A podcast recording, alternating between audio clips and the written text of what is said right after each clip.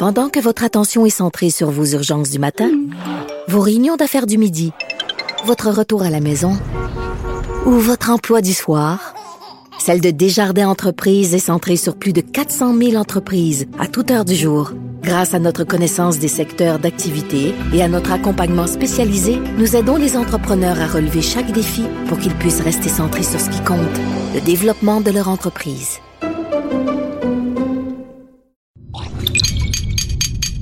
Cube Radio. Cube Radio. Cube, Cube Radio. Le retour de Mario Dumont. Deux heures d'info. De 15 à 17. Il provoque et remet en question. Il démystifie le vrai du faux. Mario Dumont et Vincent Dessureau. Le retour de Mario Dumont. Bienvenue à l'émission. 15 janvier, c'est mardi, une énorme journée en actualité. Bonjour Vincent. Salut Mario. On anime, on co-anime d'une nouvelle façon parce qu'on n'est pas en face de l'autre. Je suis à Québec aujourd'hui parce que cet après-midi, c'était les, la Chambre de commerce euh, de Québec avec Timidi qui faisait son rendez-vous annuel perspective économique et politique 2019. Ça a bien Et été? Oui, j'étais sur le panel. Ça a bien été. Est-ce que 2019 va aussi bien aller que 2018? ça? Les panélistes n'étaient pas aussi Ouais. sûrs au niveau économique. C'est ça, Mais- s'il y avait des pronostics à faire, ils n'étaient pas comme. Ben, à Québec, ça va quand même bien. À Québec, on part quand même. Écoute, parce que c'est quand la dernière année que l'économie allait mal à Québec, vraiment, on s'en souvient plus. là. C'est vraiment une longue et impressionnante lancée. Mais tu vois, à la fin de l'année, juste sur la question des pénuries de main-d'œuvre, il y avait quand même une couple d'économistes qui disaient à la fin de l'année, euh, le nombre de nouveaux emplois créés à Québec, ça avait ralenti là, les six derniers mois de l'année 2018. Donc, euh, est-ce que la pénurie de main-d'œuvre pourrait se calmer? Certains pensent un peu, d'autres disent non, c'est tellement profond, puis on continue à avoir des gens qui prennent leur retraite, et voilà. Et ce qui est drôle, Mario, c'est que tu sais, le cha- challenge viral de- du euh, Bird, Bird Box Challenge, donc de pas de faire Ouais, des, trucs à l'aveuglette, mais là, on anime un peu euh, à l'aveuglette vu qu'on se voit pas. Donc Et en plus, va- j'ai vu le film durant le temps des fêtes. Ah, pour vrai? Bon. Euh, moi tu qui vois. vois jamais de film, celui-là, je l'ai vu. Bon, j'espère que t'as aimé. Bon, pour les gens qui ne savent pas, c'est un film de fin du monde où pour te protéger de la fin du monde, faut plus que tu regardes dehors. Donc les gens, dès qu'ils sont dehors, ils, ont les, ils font tout sans voir, avec les yeux bandés, avec le, le souvenir du nombre de marches qu'il y a dans l'escalier, puis du nombre de pas pour sortir de la cour. puis, euh, voilà, donc il y a des gens effectivement qui s'amusent à faire ça, puis qui se pètent la gueule, puis qui mettent ça sur YouTube. Euh, grosse nouvelle euh, aujourd'hui, je disais grosse journée en actualité. On part avec deux grosses nouvelles. Éric Salvaille et le Brexit. Commençons avec Éric Salvaille chez nous, arrêté. Oui, et euh, écoute, nouvelle d'importance. On l'a appris il y a une trentaine de minutes à peine. Éric Salvaille arrêté par le service de police de la ville de Montréal et euh, présentement détenu. Donc, à son retour de voyage. Il était euh, en voyage. Dès son arrivée à Montréal, il aurait été arrêté. Accusation de nature sexuelle. Et quand même, les accusations font, euh, font sursauter, je pense, pour plusieurs. Je voyais dans le bureau des gens qui étaient un peu surpris. Parce que, bon, harcèlement sexuel, on est, bon, c'est c'est des histoires On comme pas ça si qu'on surpris, là. on- ben, c'est exact. Ça, ça correspond un peu avec ce qu'on avait entendu. Agression sexuelle, là, c'est beaucoup plus sérieux. Et euh, séquestration aussi. Euh, donc, ce sont les trois accusations qui devraient tomber sur Éric Salvaire pour des événements qui se seraient produits en 1993. Alors, un peu comme dans le cas de Gilbert Rozon, euh, il y a eu toutes sortes d'histoires plus récentes, mais l'histoire qui colle, du moins pour l'instant, là, il peut encore en avoir d'autres euh, dans le cas de Salvaille, mais euh, c'est une accusation qui euh, ram- ramène à 1993. Alors, il serait de retour euh, devant les tribunaux le 15 février prochain au Palais justice de, de, Montréal, en fait, pour comparaître. Euh, c'est quand même une époque là où, euh, je veux dire, il, il commençait peut-être dans le monde des médias. Il a commencé comme animateur de foule, mais c'était pas. Je, faudrait que je retourne voir toute sa bio. Non, mais en mais- 93, c'était pas. Il était pas une vedette du non, tout. Absolument pas. Euh, donc, c'est effectivement, ça soulève euh, des, des questions là-dessus. Euh, rappelons, c'est- ça a commencé en 2017, ces déboires avec tout le euh, bon le, le MeToo et, bon et compagnie, un paquet de d'anciens collègues et collègues au bon au moment où les événements sont euh, ont été dévoilés, euh, qui dénonçaient un peu une, une culture euh, chez dans cette euh, chez, chez ce patron là qui était carrément déplacé. Ouais. Et euh, tout de suite, on va parler à Yves Poirier euh, qui a suivi ça de près au cours des dernières minutes. Bonjour Yves. Salut Mario. Est-ce qu'à l'heure où on se parle, Éric Salvaille est toujours en présence des policiers? Non, il a, il a, été relâché, euh, Mario, avec promesse de comparaître dans un mois, donc euh, jour pour jour, le 15 février. Euh, je pense que vous avez déjà fait part là, des accusations là qui lui seront déposées à ce moment-là au Palais de justice de Montréal. C'est quand même pas banal, là, agression sexuelle, harcèlement, même séquestration pour des faits qui remontent à 1993. On parle toujours séquestration, de l'avait, séquestration, on l'avait peut-être pas vu venir celle-là. Là. Je pense pas que grand monde l'avait prédit ou prévu qu'il y aurait séquestration dans le lot. Ben, quand tu regardes euh, ce que le directeur des poursuites criminelles et pénales nous a envoyé euh, comme information, parce qu'au départ, il y avait un mandat là, contre lui, euh, quand tu regardes sous l'accusation séquestration, il y a d'autres expressions également qui sont utilisées pour décrire ce chef d'accusation. Puis il y en a une qui c'est retenir la personne contre son gré. Alors, je ne sais pas, Mario, jusqu'à quel point Éric Salvaille aurait gardé quelqu'un séquestré dans un endroit clos. Peut-être Éric Salvaille aurait-il voulu prendre en souricière une personne dans le but de l'agresser sexuellement. Peut-être c'est de cette façon-là qu'il faut l'interpréter. Je sais que le directeur des poursuites criminelles et pénales n'accorde pas d'entrevue à ce stade-ci. On va le savoir prochainement, peut-être dans le cadre d'une enquête euh, préliminaire. Donc, j'ai fait en 2017, Mario, des entrevues. Il y a même des hommes qui ont accepté à TVA de m'accorder des entrevues devant la caméra pour parler de Salvaille, euh, du fait qu'il était un prédateur à leurs yeux, euh, des gars qui ont travaillé avec lui, soit euh, parce qu'ils étaient le, son, leur maquilleur, styliste, etc., qui ont, qui travaillé étroitement avec Salvaille, puis euh, il était pas gêné. Hein. On me racontait à un moment donné, il s'entraînait, lui, dans un, centre de conditionnement physique de l'Est de la ville. Je le nommerai pas là, parce qu'ils veulent pas cette mauvaise publicité-là, mais Salvaille qui serait entré dans les douches là-bas, complètement nu, pour aller rejoindre d'autres gars. Pensez-y, faites le saut là, quand ça arrive si justement cela est bel et bien arrivé, parce que euh, des hommes qui acceptent de livrer de tels témoignages euh, devant la caméra, on peut peut-être accorder à ce type de témoignage une certaine crédibilité. Euh, donc, on, on, disait que Salvaille avait les mains baladeuses.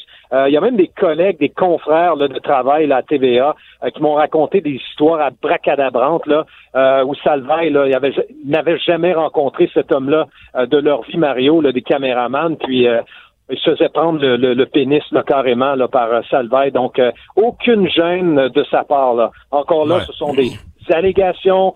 Plusieurs personnes, au moins une dizaine de personnes facilement qui m'ont raconté euh, leur témoignage dans la foulée des révélations là, en 2017 le concernant. Là.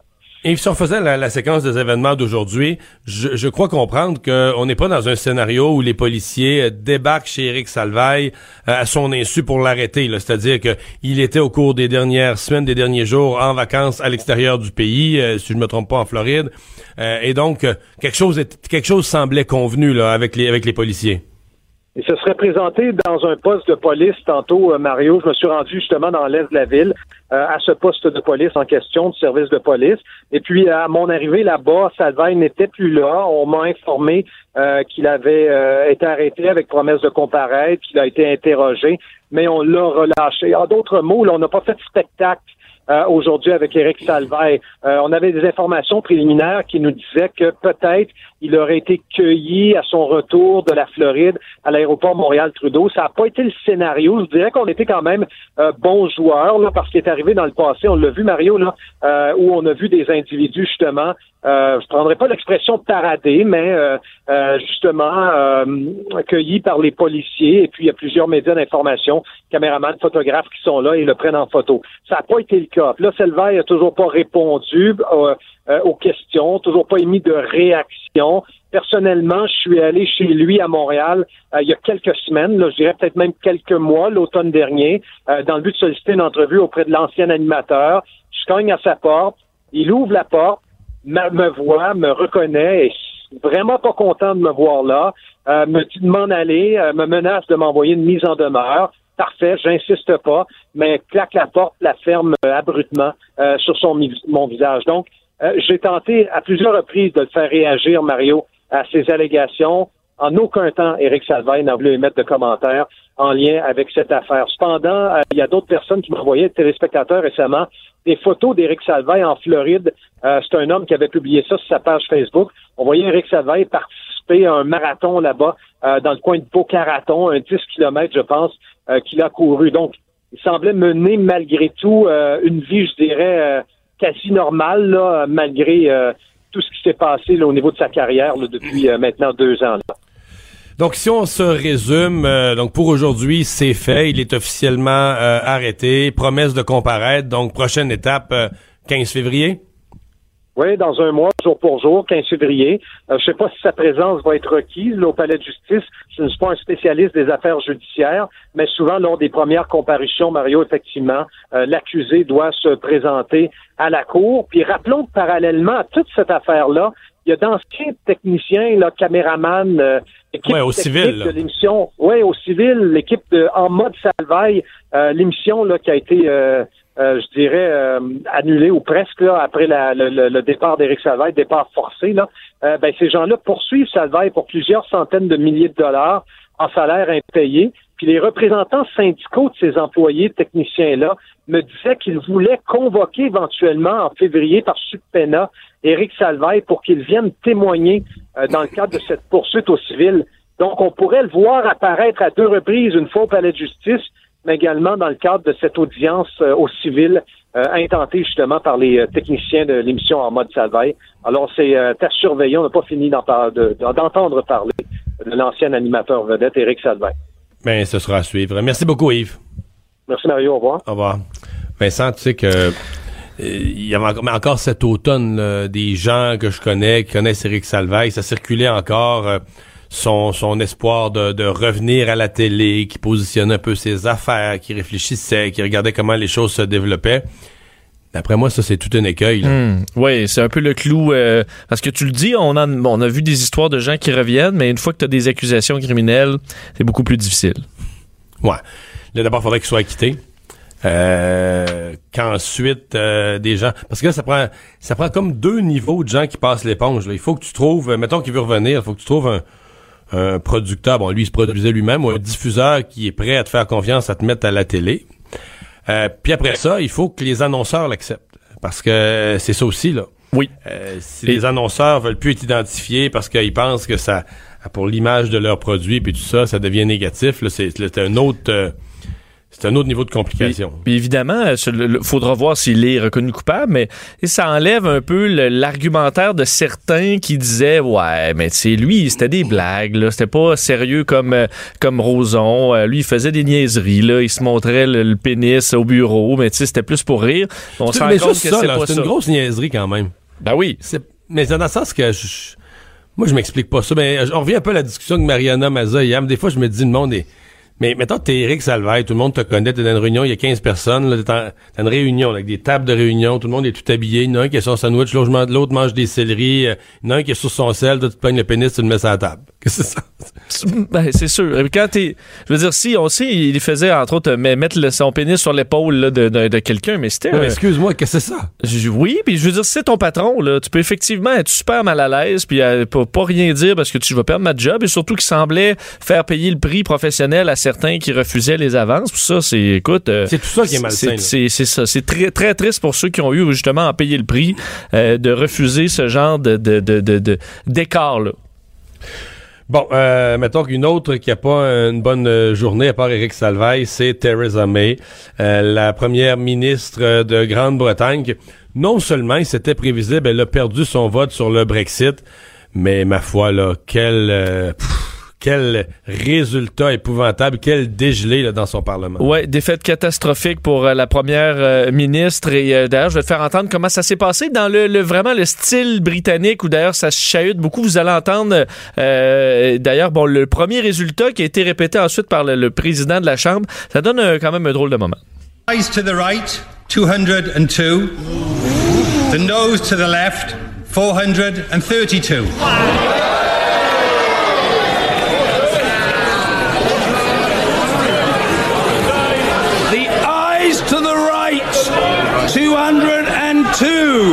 The nose order.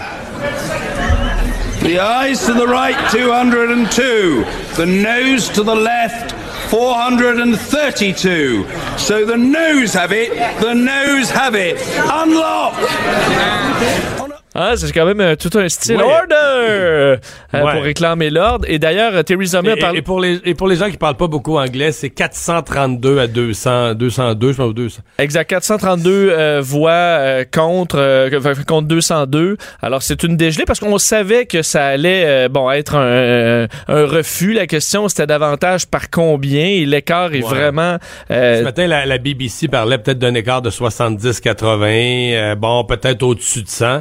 Hey, mais là, c'est, plus que du 2 pour 1. Là. Ouais, il faut dire qu'il y a beaucoup de couches à cette, cette histoire-là parce que faut comprendre que les deux, dans les deux camps, là, ceux qui sont vraiment pour le Brexit et ceux qui sont vraiment pour rester dans l'Union européenne, les deux camps, euh, ou presque, euh, refusaient cette entente-là.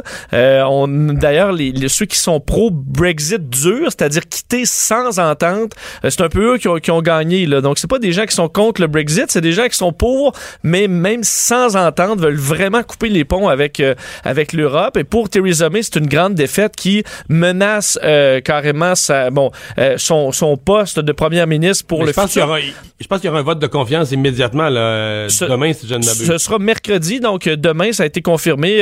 Ben, la première ministre a, a pris la parole tout de suite après là, ce que vous avez entendu, le vote pour annoncer qu'il allait avoir un vote de confiance mercredi. Et le chef de l'opposition, tout de suite après, a confirmé que lui-même demanderait un vote de, de, de non-confiance. Alors ça, ce sera mercredi, ce sera demain. Alors est-ce que euh, c'est Theresa May vit ses dernières heures comme premier ministre? C'est fort probable. Il faut rappeler que c'est le 29 euh, mars prochain que euh, l'Union européenne, le, pays doit se séparer de l'Union européenne et c'est le chaos le plus total. Donc comment ça va se faire? Comment on va régler ça dans les prochaines semaines? Ben là, personne, personne ne le sait. Non, c'est vraiment le cas. Parce que c'est une chose de dire, OK, on veut plus Theresa May, mais on veut qui, là? Demain matin, là, parce que le 432 qui ont voté contre, tu l'as bien résumé, dans le 432 qui ont voté contre, t'as ceux qui ont voté contre l'entente sur le Brexit parce qu'ils ils veulent pas de Brexit, ils veulent pas l'exit tout court, ils veulent rester dans l'Europe. Oui.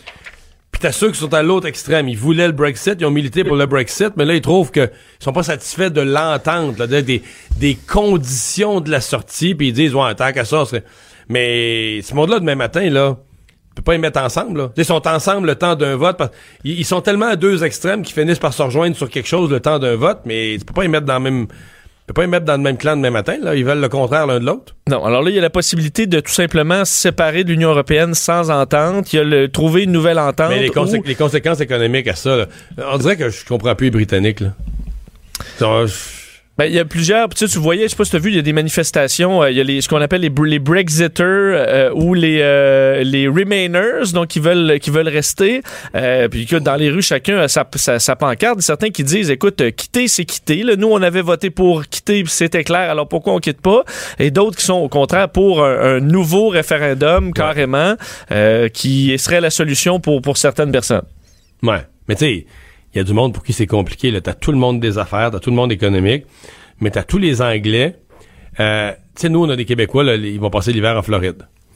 Bon, pour les Anglais, pour les Britanniques, l'équivalent, tu sais, si t'aimes pas le froid puis l'humidité, là-bas, là-bas, il n'y a pas autant de neige, mais c'est plus l'humidité du temps, là, c'est vraiment pas beau l'hiver, là, il fait, il fait jamais soleil, il fait toujours sombre, de la brume puis du frais, froid, tu sais.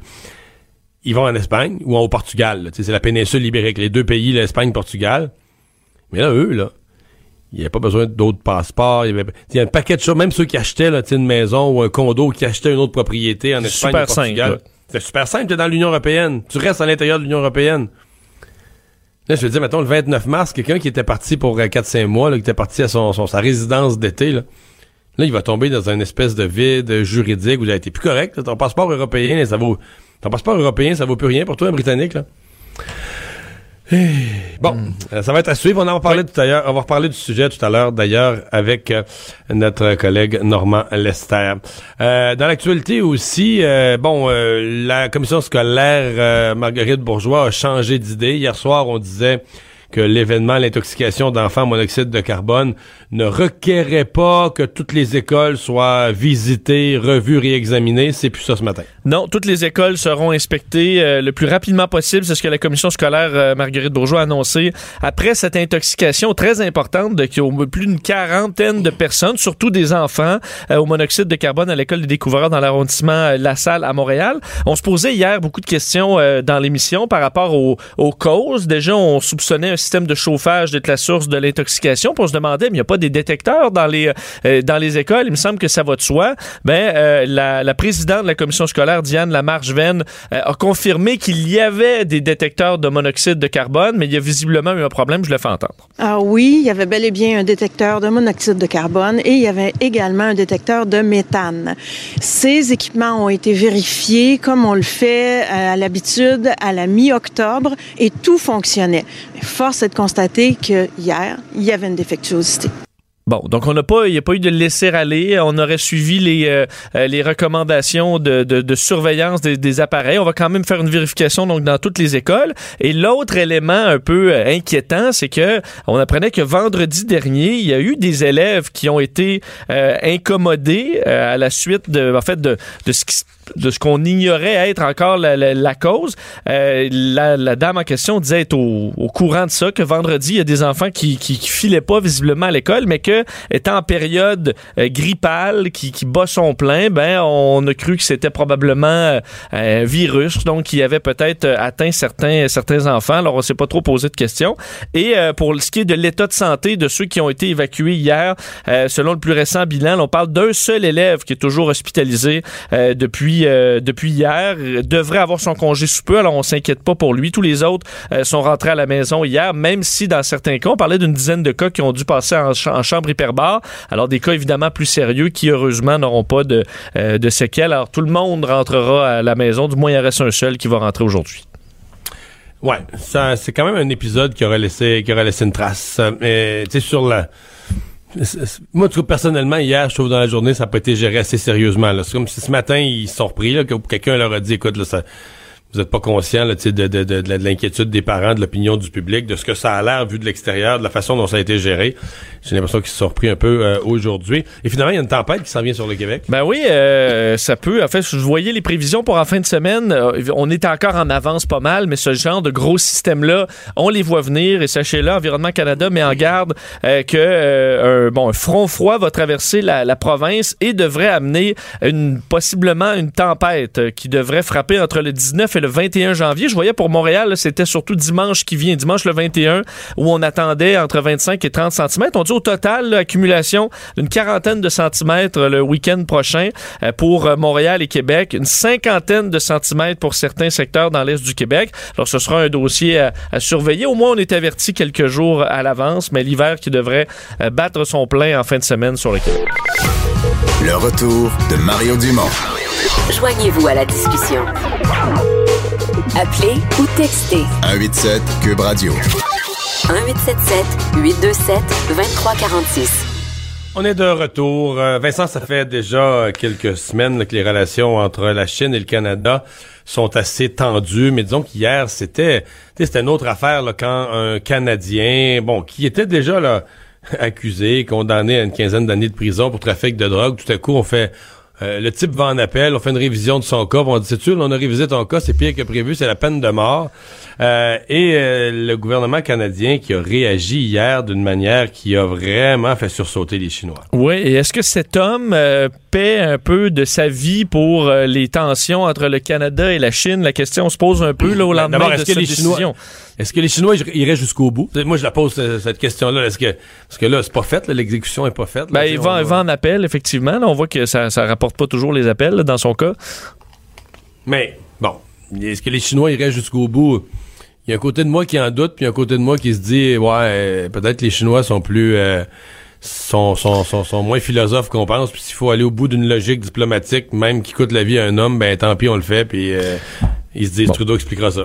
Te dire que la, la Chine a réagi euh, aujourd'hui au propos de Justin Trudeau qui dénonçait ce que lui appelle la condamnation arbitraire euh, dans, dans, dans, le dossier qui nous occupe, le Robert Lloyd euh, Schellenberg, qui avait été arrêté en 2014, condamné à 15 ans de prison pour trafic de stupéfiants, finalement condamné à mort.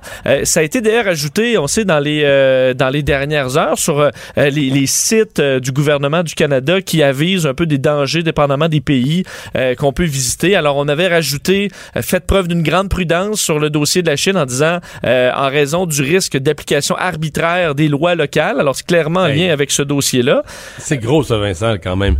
C'est d'écrire noir sur blanc à propos de la Chine, là, que Puis je, je dis pas que je suis pas d'accord avec le constat. là. C'est c'est ce qu'on voit en Chine, une application arbitraire des lois locales. là, tu sais, mais de le dire que le Canada, qui est censé être un pays ami, tu sais, disent à toute la parce que c'est sûr que le ministère des Affaires étrangères en informe ses voyageurs. officiellement, le but de ce site-là, c'est d'en informer les voyageurs. Mais je veux dire, c'est public mondialement. Tu, vois, tu dis au monde entier, regardez bien la Chine, là, euh, il applique les lois de façon arbitraire. Il il y, a a pas une vraie. C'est comme dire, il a pas de vraie justice. C'est un pays de, c'est un pays de bric-à-brac. Ben, Est-ce qu'il y a une leçon sur... euh, on se rend compte que euh, ils sont peut-être moins bons dans l'hypocrisie, mais que ça coûte quand même cher, parce que là, avec l'Arabie saoudite, justement, c'était des...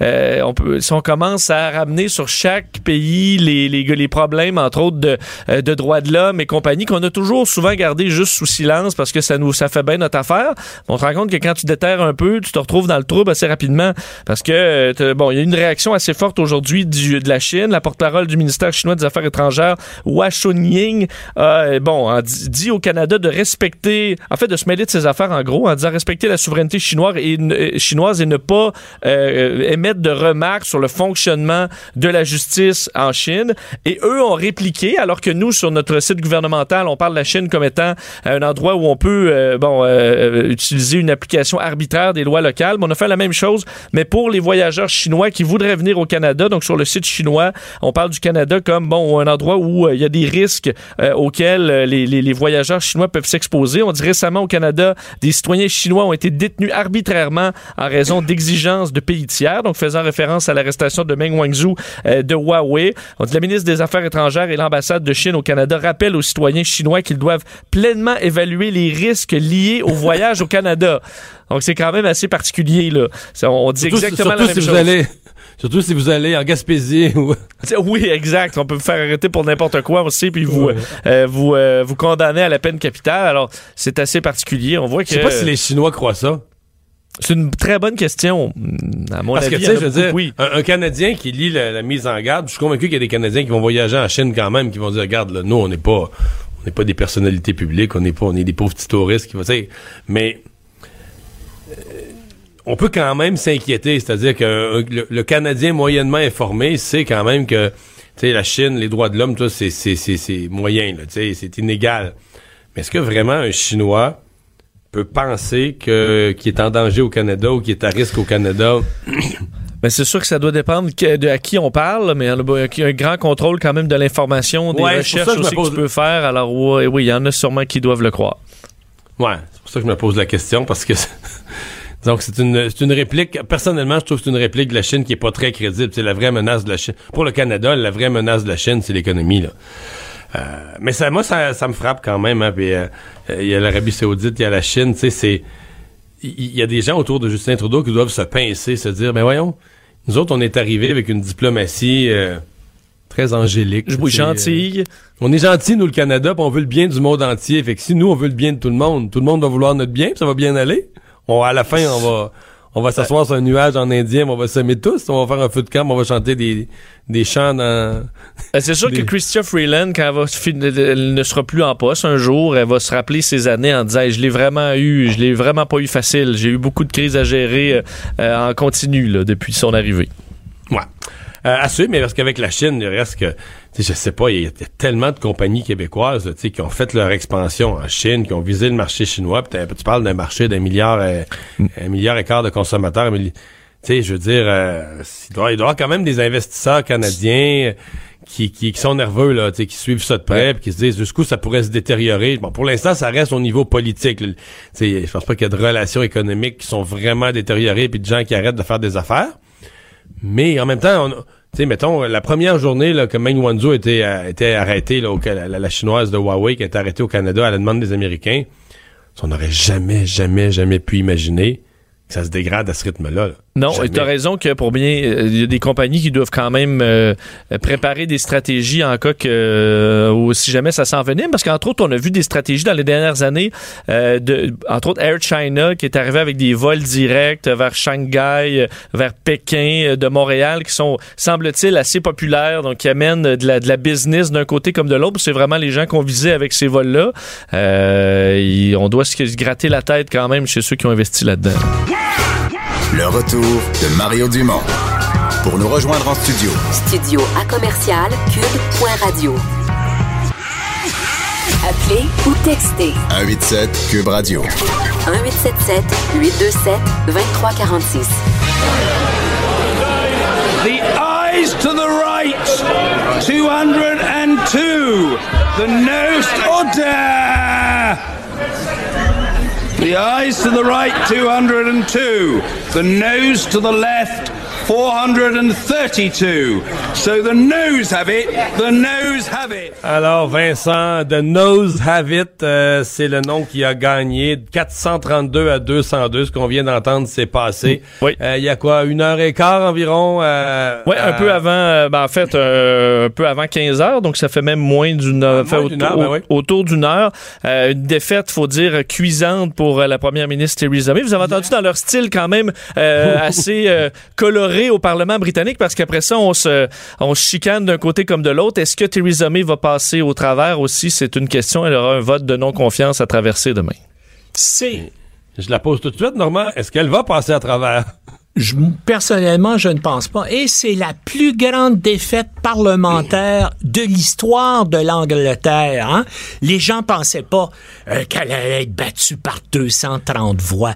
La Les- BBC, par- la BBC ce matin parlait de 70, 80, Oui, oui. peut-être plus peut-être plus de 100, mais pas Là, 200 quelques. Écoute, écoute, il faut remonter là en 1924, il y a 95 ans, où le gouvernement travailliste de Ramsay MacDonald, lui, avait été battu par à peu près 130 voix.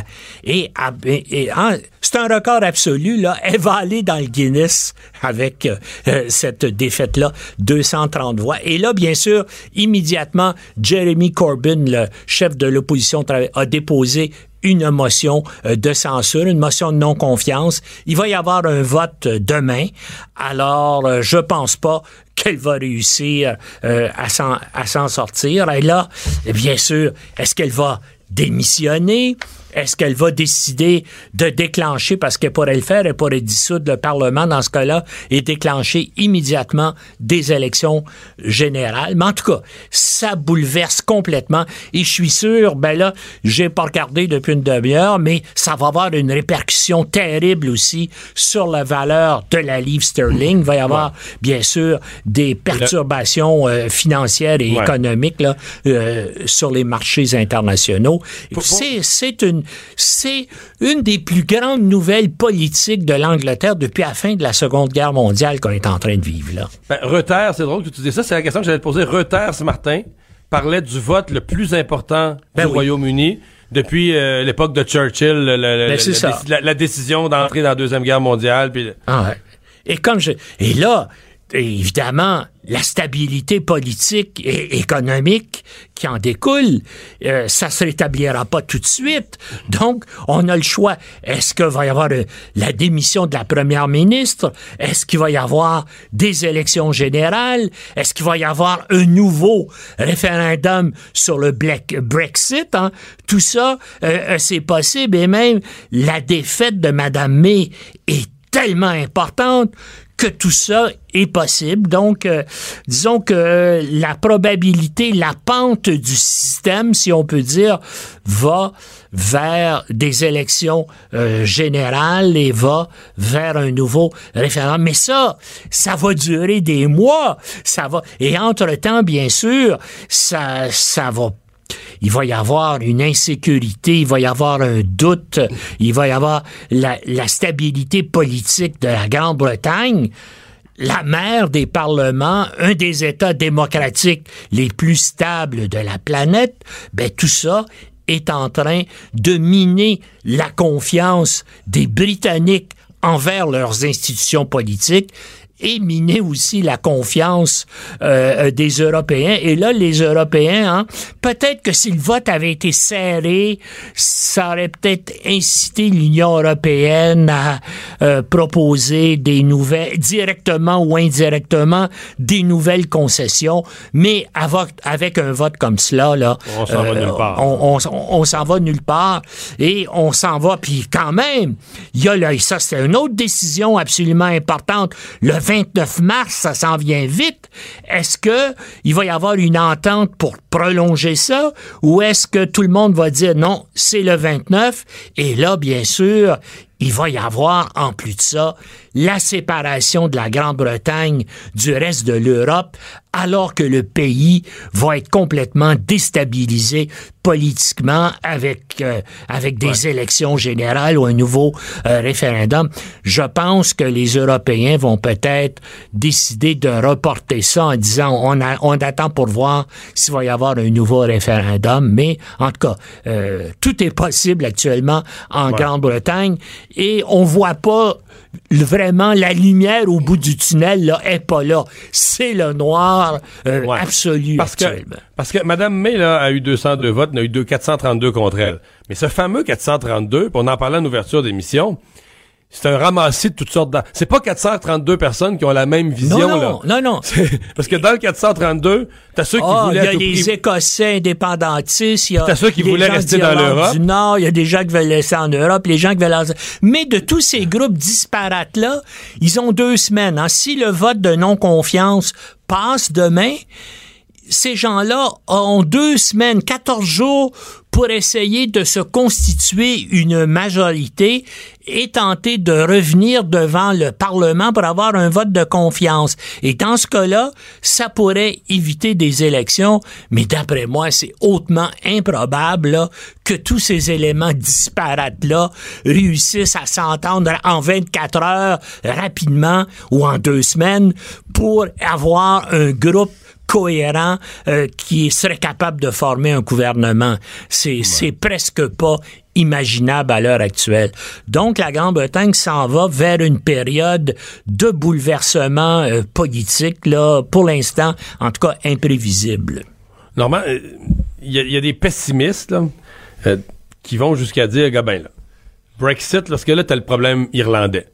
En Irlande, quand le Royaume-Uni et l'Irlande faisaient tous deux partie de l'Union européenne, il n'y a plus raison d'avoir une frontière. Il n'y a plus de, frontière. Il n'y a plus de frontière. Il n'y en a plus nulle part en Europe. Donc, il n'y en a plus entre l'Irlande du Nord et l'Irlande. Donc, cette île qui est l'Irlande, elle est unie de facto, même si l'Irlande du Nord fait partie du Royaume-Uni, puis l'Irlande est un pays indépendant. Mais, s'il fallait remettre une frontière, parce que là, avec le Brexit, le, le Royaume-Uni devient un pays séparé de l'Europe, remettre une frontière, il y a des gens qui disent, les Irlandais vont dire, là, nous autres, on a eu la guerre civile, on veut plus ça, là, on est l'Irlande du Nord puis l'Irlande se réunifient puis on quitte le Royaume-Uni. Euh, ça marche plus le Royaume-Uni. Ah non, mais s'ils faisaient ça, s'ils faisaient ça, les Écossais pourraient ben, ça. S'ils faisaient ça, les Écossais pourraient faire la même Ah chose. oui. Est-ce qu'on est en train d'assister à- au Royaume désunis à l'effondrement euh, du Royaume-Uni, à la désintégration, ben c'est des choses qui sont encore très improbables, mais c'est une réalité qu'il va falloir considérer dans les équations euh, politiques, dans les analyses d'avenir, que ça pourrait effectivement arriver. Puis c'est ça le problème, la tension et, tout le- le- le- les tensions actuelles, c'est ça, comment faire pour avoir une frontière entre les Irlandais qui, eux, massivement ont voté pour rester en Europe, et puis l'Irlande du Nord aussi a voté majoritairement pour rester en Europe, et le reste de l'Angleterre. Donc, comment organiser, parce qu'il y a des gens qui disent, il y a peut-être moyen, avec les technologies modernes, de faire une espèce de frontière numérique plutôt qu'une frontière géographique. Mais ça, ça peut pas s'élaborer en, deux semaines. Non, non, il y a, c'est, euh, il y a en tout cas, euh, il y a des tensions là qui sont impossibles à résoudre ça va finir, d'après moi, par des élections générales et puis par un nouveau Ouais. référendum. Mais là, qu'est-ce qu'il y a eu avec le 29 mars? Là, Et là il, il va falloir aussi prendre une décision très rapidement. Il peut pas s'organiser en Grande-Bretagne parce qu'il y a parce qu'il y a encore deux semaines de délai là avant que la motion de non-confiance et que le gouvernement en a. Même si Mme May d- euh, décidait de dissoudre le Parlement demain, organiser des élections, ça prend un, un- un certain temps. Alors, qu'est-ce qui arrive avec le 29 mars? Là, c'est la, c'est la suivre. question qui, euh, qui se pose. Et, et puis là, même si on règle cette question-là, et surtout si on la règle pas, imaginez là tous les problèmes économiques, les, tous les problèmes logistiques, tout ça, en disant le 29 mars, l'Union européenne est là et l'Angleterre n'en fait plus partie. Ça va complètement désorganiser les relations économiques euh, euh, du pays, les organisations, les, les déplacements. On voit, il y a tout le problème aussi là euh, de la Ben, des passeports- des passeports de l'Union les européenne. passeports de l'Union européenne, les problèmes de navires qui circulent entre la Grande-Bretagne et l'Europe, les traversiers, les nombreux traversiers qui relient la Grande-Bretagne à, à la France, à la. Belgique, à la, à la Hollande. Oh non, c'est... euh, écou- écoutez, il y a un mot que je vais oser dire là, qui décrit la situation actuelle en Grande-Bretagne, c'est le bordel. Bon. je pense. Euh, euh, Qu'est-ce que tu peux nous dire, Normand? Qu'est-ce qu'on sait de cet attentat survenu euh, ce matin, là, à notre heure, au Kenya, dans un hôtel de luxe? Ben, premièrement, c'est euh, c'est bien sûr, ils ont immédiatement revendiqué l'attentat, c'est l'organisation djihadiste somalienne Al-Sahab. Ils sont, ils, ils sont juste au nord, euh, euh, la Somalie est juste au nord du Kenya, et eux ont déjà revendiqué l'attentat. C'est pas la première fois qu'ils en fait. Si on- en, en 2013, par exemple, ils avaient attaqué un centre commercial où ils avaient fait 67 morts. Ils ont attaqué le campus de l'université de Nairobi en 2015 avec, je me rappelle bien, plus de 100 morts. Là, j'ai pas le chiffre exact. Donc, c'est le troisième attentat extrêmement important. euh, Pourquoi ils qui- frappent le Kenya? Pourquoi ils frappent le pays voisin? parce que, parce que, premièrement, le Kenya intervient avec l'Union africaine pour combattre euh, euh, les djihadistes en, Somalie. Alors, eux, bien sûr, et, et, le, le point central euh, euh, d'organisation des opérations de l'Union africaine contre les djihadistes somaliens, c'est au, c'est au Kenya, euh, qui, bien sûr, aussi mène des, et ces, ces armées mènent des opérations au Kenya. Donc, c'est pour se venger et en représailles contre l'appui que le Kenya euh, donne euh, euh, à l'Union africaine qui, qui a des armées, qui a des armes, des soldats qui combattent en, en Somalie, hein, qui est un, un pays, dans le fond, qui n'a pas d'État. C'est un pays où Il y a plus de gouvernement. euh, il y a plus de gouvernement depuis le début des années 90 dans euh, euh, dans cet État-là, qui est d'ailleurs divisé en, en trois sections. Euh, certaines des sections dirigées par des seigneurs de la guerre ou des gens un peu bizarres. Alors c'est c'est une partie de l'Af- de, l'Afrique là qui est en train de où les États sont en train. C'est triste parce que le, le. Kenya, avec le Kenya avec les safaris puis tout ça, c'était c'était pour les, Ah les oui, mais ça Nord-Américains, pour les ça se développait, le tourisme se développait, mais là Ben, tu sais ça, quand euh, ça, me- euh, ça fonctionnait très bien, mais bien sûr, ça, ça va, ça va nuire à leur économie de façon épouvantable. D'autant plus qu'ils avaient sollicité ils avaient obtenu en 2016 là euh, des conseils de la Grande-Bretagne et des États-Unis. Et il y a eu euh, plusieurs articles qui ont été publiés dans les derniers mois euh, dans les médias internationaux qui disaient, eh bien, le Kenya, la sécurité est revenue malgré les terribles attentats de 2013 et de 2015. Maintenant, euh, c'est résolu. L'armée a été réformée, les services de sécurité antiterroristes aussi. Ça ne pourra pas se reproduire. Eh bien, aujourd'hui, ça s'est reproduit et bien sûr, tout ça est à recommencer et l'insécurité règne toujours. Et puis, j'aimerais ici faire une petite parenthèse en terminant. Euh, et ça, euh, j'ai écrit en, en 2014 euh, un article dans le Journal de Montréal qui est euh, disponible en ligne. Il y a un djihadiste québécois qui est, semble-t-il, qui pourrait être en train de combattre avec les djihadistes somaliens. Son nom, c'est Abderraouf Jdé et c'est un, il y a donc un passeport canadien. Donc, c'est un type qui habitait Montréal, un type d'origine tunisienne, dont la tête est mise à prix par le FBI pour 5 millions de, de dollars.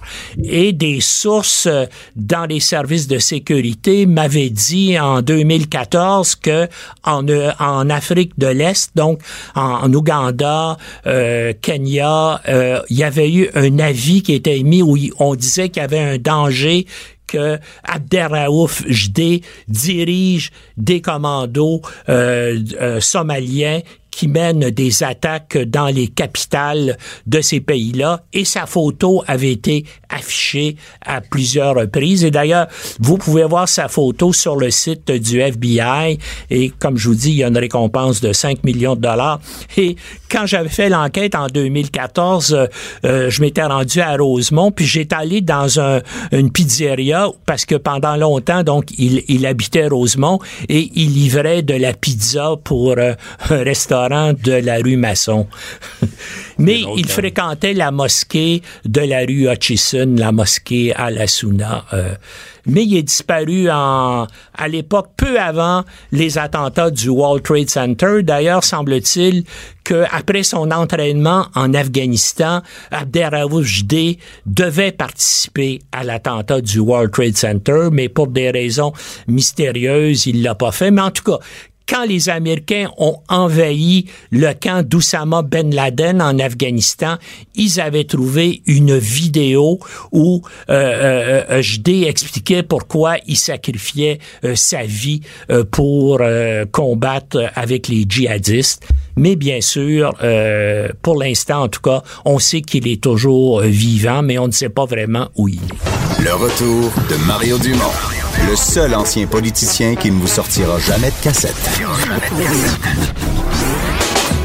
Mario Dumont et Vincent Dessureau. Jusqu'à 17. Cube Radio. Le buzz de Vincent Dessureau. Vincent, tu veux nous parler santé? Ouais, deux petits trucs sur la tu sais comment dans le buzz, j'ai le goût de m'occuper un peu de, de notre santé à tous. Ben Euh, oui, mais là, surtout en, en janvier, là, je, je suis disposé quand même. Oui, ben parce que euh, c'est la période, entre autres, de la grippe et du rhume.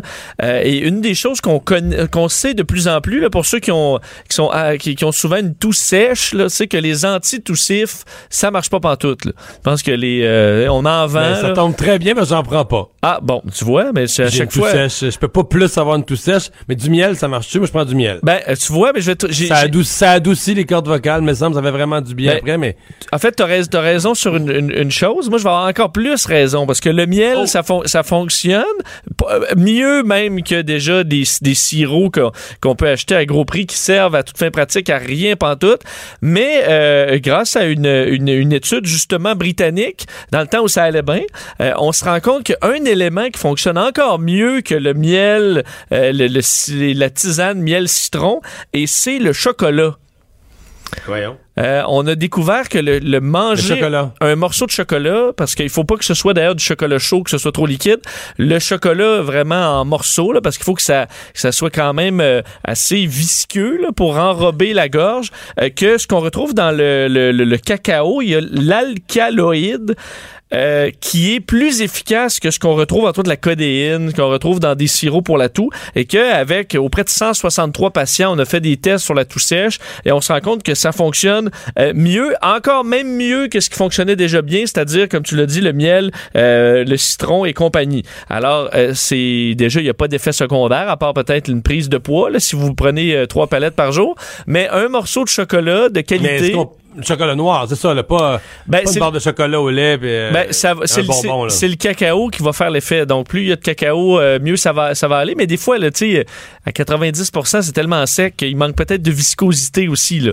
Alors, trouver un chocolat qui a du bon sens, puis ça devrait... 70 70 très, très bon je, viens, choix. je viens de trancher ça. Et l'autre étude par rapport à la santé qui paraît aujourd'hui, c'est sur euh, le fait qu'on devrait, en remplaçant 30 minutes euh, par jour de, de temps qu'on passe assis par des activités qui sont très, très modérées. Là, on parle pas de sport, juste, admettons, marcher dans le corridor ou quelque chose là, qui demande très peu d'effort, mais qui est juste de pas être assis, euh, nous amènerait 17% moins de chances de mourir euh, jeune.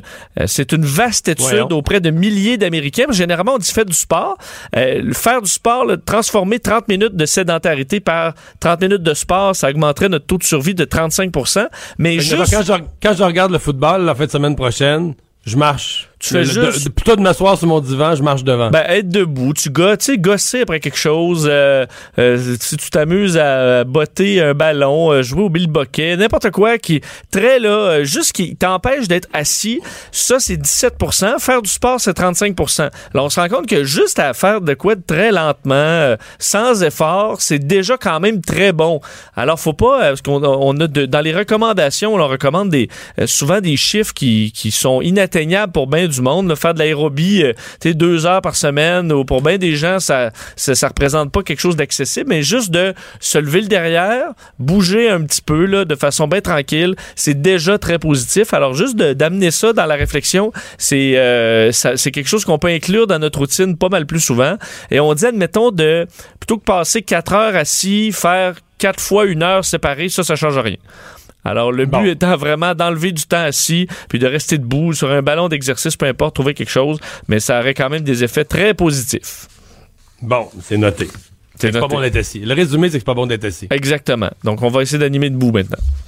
Mais c'est juste que, c'est c'est que si on se déplace pendant notre émission, c'est au niveau du son, ça que c'est pas tellement apprécié. Parce que, si tu fais le tour des micros, ouais, non, c'est pas l'idéal, je sais. On va attendre à 5 c'est heures. c'est mieux d'être assis. Bon, euh, pour un instant. Euh, c'est quoi, tu veux me parler d'une grenouille solidaire? Ouais, solitaire. Solitaire, pardon, oui. Solitaire. Solitaire, Ben, il y a- solitaire. Il y a, peut-être des grenouilles, grenouille. solidaires, mais euh, c'est un dossier qu'on suit depuis presque une décennie. La grenouille, qui une grenouille bolivienne qui s'appelle euh, Roméo et qui, euh, c'est une, une espèce de, de grenouille qui s'appelle les Sewencas, qui est en, en voie d'extinction, en fait, sur Mais le bord un- de l'extinction. Quand tu dis une grenouille, c'est pas un individu, c'est une espèce de grenouille. C'est vraiment une espèce. C'est Ok, c'est ok. pas euh, un modèle particulièrement joli là. Euh, c'est une grenouille avec des grands grands yeux globuleux, la bédaine orange. Euh, et le problème c'est qu'on est vraiment sur le bord de l'extinction de cette grenouille bolivienne, de sorte que dans un musée en Bolivie, on garde Roméo, mais on n'a pas de Juliette pour s'accoupler. Euh, Il y, a, deux ans à peu près, on avait, j'en avais même parlé à Salut Bonjour, on avait déclenché sur les réseaux sociaux une collecte là, de sociofinancement pour qu'une équipe de biologistes se rende dans les espaces sauvages, les contrées sauvages de la Bolivie, à la recherche d'une femelle pour euh, Roméo, en espérant qu'il puisse s'accoupler. Et après, écoute, des mois dans la, dans, dans, dans la jungle, dans la vase, dans euh, les, chercheurs disent qu'ils ont fait, euh, écoute, euh, ils étaient au le bord de la déprime totale. Ils sont tombés finalement sur une femelle. Euh, D'ailleurs, tout le monde criait. Écoute, c'était comme si tu avais gagné le Super Bowl pour, euh, pour ces biologistes. Alors, Saurais-tu reconnaître rapidement, toi, le, le mâle de la femelle euh, chez les grenouilles? Euh, Ben, en fait, à mon avis, là, dès qu'il envo- qu'il voit, c'est une espèce qui est presque éteinte. Alors, à mon avis, Ouais. dès qu'il envoyait un spécimen, il, je veux dire, il l'attrapait, là. Puis rendu là, euh, mais je peux pas dire que c'est quoi la différence. Y a-tu un, tu sais, Oui, sûrement un petit tout, mais je pas. Pas sûr que Faut- je le reconnaître. Ben, en fait, ils l'ont viré de bord, puis ils se sont dit Eureka, on a Bon. une femme. Alors là, ils vont le- les faire se rencontrer dans les prochains jours et euh, en espérant que ce soit l'amour et qu'on soit capable de euh, préserver cette espèce. Alors, c'est une, une belle histoire de Saint-Valentin parce que c'était, je me trompe pas, la Saint-Valentin euh, l'an dernier ou il y a deux ans qu'on avait déclenché cette, cette recherche pour trouver une, une femelle à Roméo. Alors maintenant, il aura sa Juliette grâce à des biologistes. Mais là, on sait pas, Roméo, parce que le, le but, c'est la reproduction, là. Euh, oui, oui, c'est ben, c'est vraiment le but, c'est pas d'y faire plaisir. C'est Non, non, je vraiment. mais c'est que c'est juste Roméo, sait pas trop dans cette histoire-là quel âge qu'il a, puis à quel point il est encore vaillant, Ben, puis c'est- peut-être qu'il C'est ça qui me surprend parce que ça fait dix ans qu'on qu'on cherche une, une femelle. Euh, c'est peut-être habitué, lui, là, à ses petites habitudes de vie, puis regarder la TV, puis que Ben, il- il- le sexe, il a oublié ça, on, on va commencer, on dit, on les, euh, on, on va s'assurer que les, les deux soient en santé. On va les habituer euh, tranquillement à vivre un avec l'autre et ensuite le, le programme de d'accouplement euh, en captivité va commencer. Alors on leur laisse quand même quelques jours pour euh, pour s'acclimater avant que euh, on s'organise pour que ça se passe. Pas de choc. Non. Bon, parle-moi de la chanson Africa. Oui, on se souvient tous de cette euh, de cette grande chanson. J'ai toujours beaucoup aimé cette chanson-là. Ben, écoute, euh, tu, tu, tu, fais pas exception parce que on dirait qu'on se tanne jamais de Africa de Toto, qui a d'ailleurs des versions, euh, une version moderne qui circule même sur les radios ces jours-ci. Et euh, il y a maintenant une œuvre d'art qui va jouer Toto à jamais dans le désert du, du de Namibie. c'est une, une, annonce qui a été faite dans les derniers jours. C'est un artiste qui a fait à moitié allemand, à moitié namibien s'appelle Max Siedentopf et lui a lancé une œuvre d'art qui s'appelle Toto Forever. C'est six haut-parleurs euh, avec un, lecteur MP3 qui joue Toto en loop. Ça fonctionne à l'énergie solaire et c'est fait de façon ultra résistante au milieu du désert et l'objectif étant de jouer dans le vide euh, cette chanson-là à jamais. Euh, l'objectif est un peu flou par contre. Il rappelle que c'est une chanson qui, euh, bon, euh, à laquelle il voulait rendre hommage parce qu'il dit c'est c'est quelque chose que visiblement tout le monde aime et qui ne semble jamais mourir. Alors c'est une chanson qui va tout le monde ça, jouer de façon ultime. Si tout le monde aime ça, on va le faire jouer quelque part que personne n'entend. Que personne n'entend, mais imagine, toi, t'es dans le désert, il se passe rien, t'es sur ton chameau à la recherche d'un oasis, et t'entends comme Tintin, comme Tintin, là. Ben oui, mais tu dis je délire, là. Tu dis ça y est, on va en finir au plus vite. Je, suis complètement fou. ben non. C'est vraiment la chanson qui joue au milieu du désert, en espérant que personne se rende là pour la, la vandaliser. Mais pour l'instant, euh, la chanson joue et pour euh, des années encore au milieu du désert en Namibie. À l'énergie solaire. À l'énergie solaire. Alors écoute, il y a des artistes qui ont des, euh, qui ont des idées. Bon. Pourquoi pas? Ben D'ailleurs, il disait c'est le plus vieux désert au monde. Ça fait 55 millions d'années que ce désert-là existe. Alors, ça semble l'endroit idéal vu que ça reste inchangé. Alors, pour des millions d'années, je pense pas que son, son gogos, les haut-parleurs puis un lecteur MP3, ça dure des millions d'années. Alors, on va, se, va se résumer à quelques années quand même. Ben, à suivre. On ira, on ira écouter ça en Namibie. Merci, Vincent. Le retour de Mario Dumont. Jusqu'à 17, parce qu'il ne prend rien à la légère. Il ne pèse jamais ses mots. Cube Radio. Alors Vincent, il y avait vote euh, il y a un peu plus d'une heure euh, au Parlement britannique sur le Brexit. Oui, et notre collègue Norman Lester euh, parlait déjà dans tantôt d'une des plus grandes défaites de l'histoire du Parlement britannique à 432 votes contre 202. cette ben, l'accord sur le Brexit a été rejeté, donc massivement une défaite claire pour Theresa May. On s'attendait évidemment à ce que ça ne passe pas, mais c'est pas les chiffres qu'on avait lancés. Là. De plus de, de 200 voix comme ça, c'est énorme. De qu'on se demande maintenant est-ce que la première ministre euh, ben, restera à son poste? Elle a immédiatement pris la parole après pour annoncer qu'il allait avoir un vote de confiance. Le lendemain, le chef de l'opposition euh, aussi a affirmé qu'il demanderait un vote de non-confiance sur euh, Theresa May demain. Alors c'est vraiment une situation difficile, même chaotique présentement au Royaume-Uni. Et pour en parler, on va tout de suite rejoindre Christian Rioux, correspondant du Devoir, qui est présentement à Londres. Bonjour Christian. Bonjour Mario. avant d'aller sur, sur le fond des enjeux, parce que on a vécu ça deux fois, des référendums au Québec, tu veux, pas le jour du vote, euh, mais c'est pas pareil, c'est tout le peuple qui vote, mais il y a comme une frénésie, une mhm. impression que l'avenir de la nation se joue. Est-ce qu'on sent ça dans les, rues du Royaume-Uni présentement? Est-ce qu'il y a cette nervosité, cette excitation, euh, des gens heureux ou malheureux, là, mais... Oui, on sent, euh, on sent une, vraie tension. En tout cas, depuis deux jours, on a senti la tension monter. On parle d'un des votes les plus importants de l'histoire euh, moderne, récente de la de la Grande-Bretagne. Non, on sent, on sent vraiment cette. Euh, surtout qu'on est, vous, voyez, on est à quoi 73 jours à peu près du, de la sortie officielle hein, du Royaume-Uni de, de l'Union européenne. Ça doit se dérouler le 29 mars notamment. Euh, donc il y a une loi là, tout ça là, et donc euh, euh on a l'impression que le train est lancé, mais qu'on ne sait pas euh, où est-ce qu'il va arriver, puis même s'il va arriver en gare. Est-ce que les gens s'inquiètent pour l'instabilité économique, les conséquences? Parce qu'on a l'impression qu'il y a une partie de la population qui qui est un peu choqué, choqué contre l'Europe, et qui est prête à donner un coup de pied dans le canisme, même s'il y avait des conséquences. Mais est-ce qu'il y a une partie de la population qui est plus euh, plus préoccupée de, comment ça va revirer, comment ça pourrait être une situation qui qui devient un peu euh, qu'on l'échappe, comme on dit?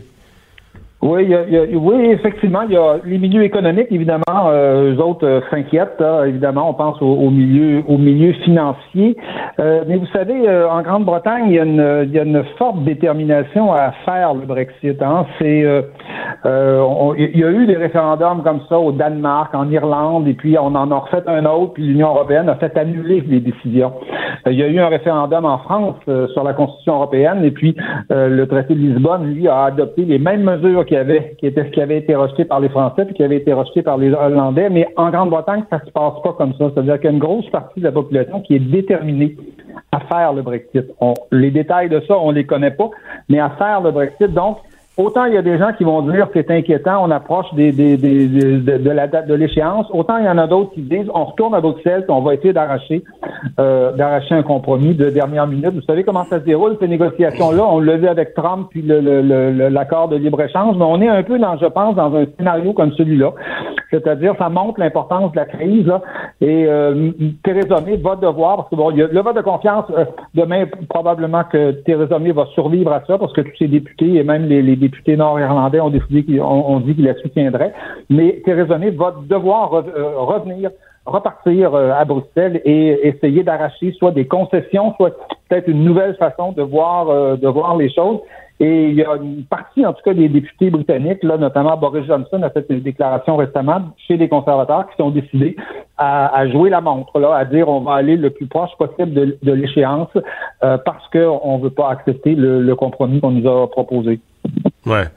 Euh, Il y, a, il, y a une, il y a une peur aussi que, que d'un deuxième référendum. C'est-à-dire, il y a beaucoup de. euh, chez les travaillistes, il y a une majorité de, de travaillistes qui, eux, veulent faire un deuxième référendum. Donc, il y a des gens qui ont peur de, de, de, de, de, de se faire quelque part, entre guillemets, voler leur premier, leur premier référendum. Là.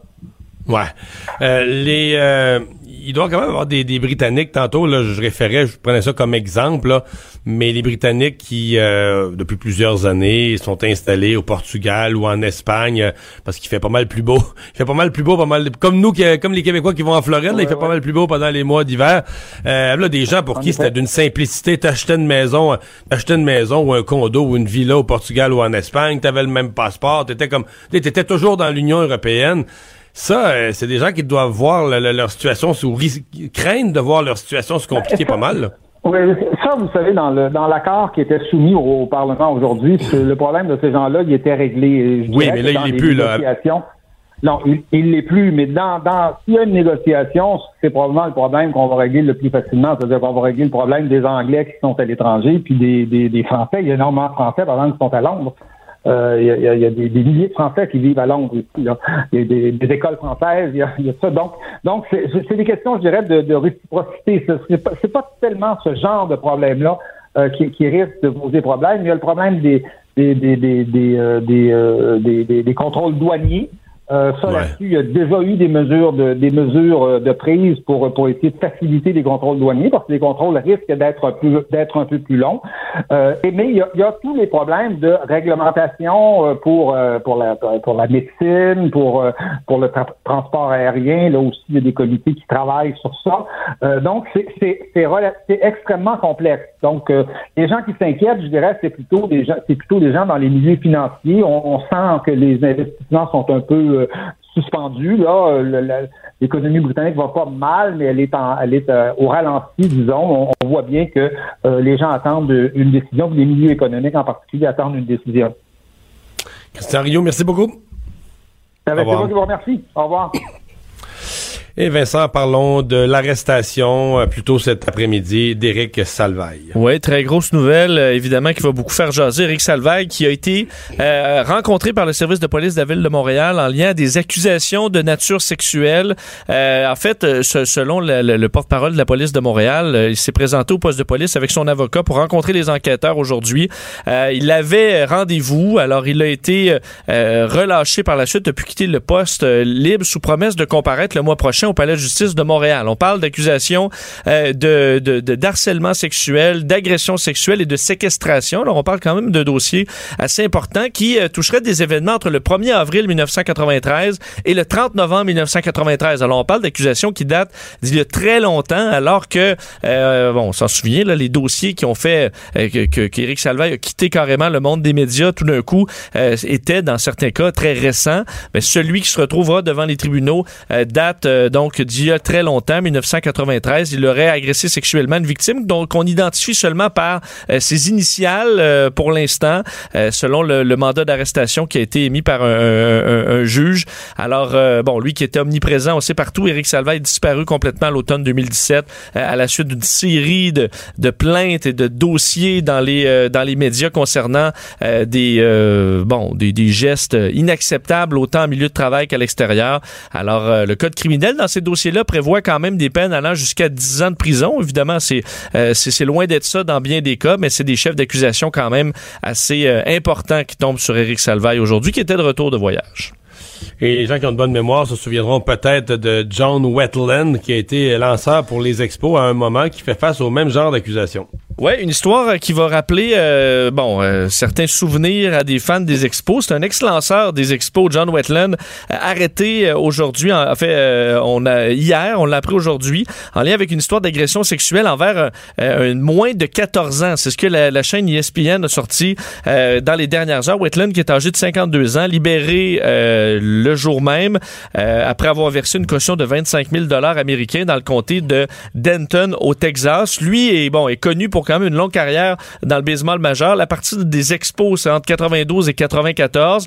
Euh, C'était, euh, je parlais avec certains collègues qui connaissent plus le baseball que moi aujourd'hui, l'expert des fins de match. Là, on l'appelait The Wall, entre autres.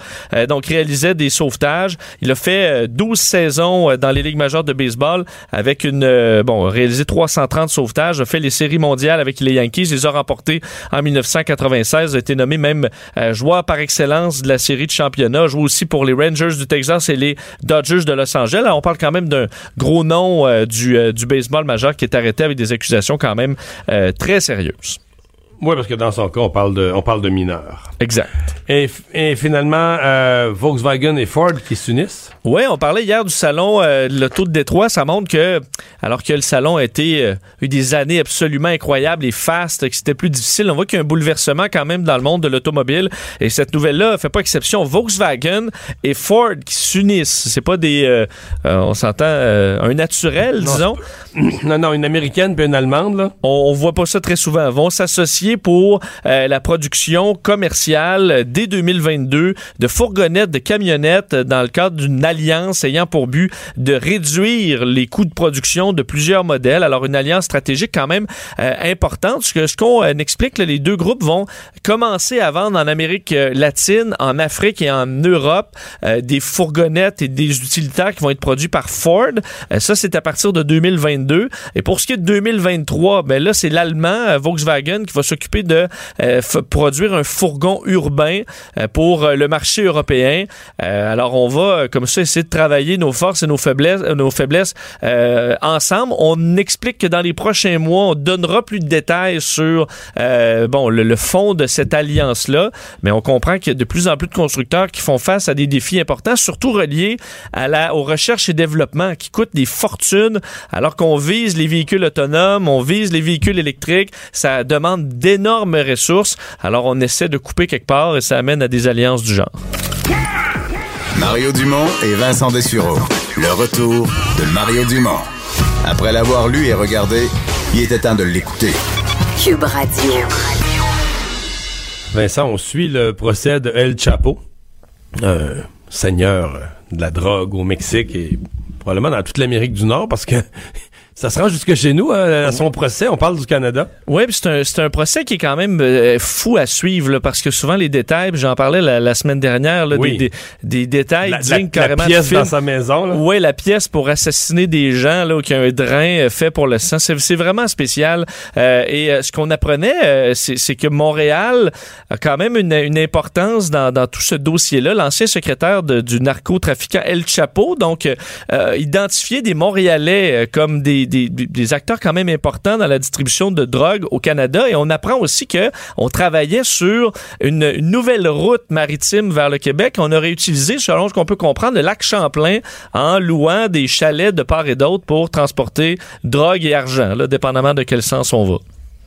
On en parle tout de suite avec euh, Félix Séguin de notre bureau d'enquête qui connaît un peu les rouages du crime organisé. Salut Félix. Salut, salut. Est-ce que, est-ce que les, les, gens comme toi qui suivent ça de près, qui connaissent un peu les, les rouages de ça, se doutaient que dans le procès d'El Chapo, on pourrait ouvrir sur une filière canadienne, puis même ben non, on savait, non, non, non, on, savait tout ça en fait, on voyait ça venir et on savait que ça s'en venait parce que euh, on se doutait que Alex Cifuentes, donc qui lui a été arrêté en Floride, à Miami par la, la DEA, la, la Drug Enforcement Agency américaine, on savait qu'il allait probablement témoigner dans le dossier d'El Chapo. Du reste, on savait tellement qu'El Chapo avait des ramifications à Montréal que euh, notre bureau d'enquête dans le journal de Montréal en novembre dernier parlait de l'assassinat de Philippos Colaros euh, en pleine rue à Montréal abattu donc euh, à bout portant et Philippos Colaros était un client du cartel de Sinaloa. Donc, ce n'est pas d'hier que ce cartel, le plus puissant au monde, a des ramifications à Montréal. Il en avait il y a quelques années et il en a toujours maintenant. Ouais. Il y en a toujours? Ah, tout à fait. Il s'est pas démantelé, là. Lui, lui est en procès, mais son organisation reste opérationnelle. Ben, exemple, là, ce que, euh, que l'on sait de Alex Cifuentes. Alex Cifuentes, lui, c'est un Colombien.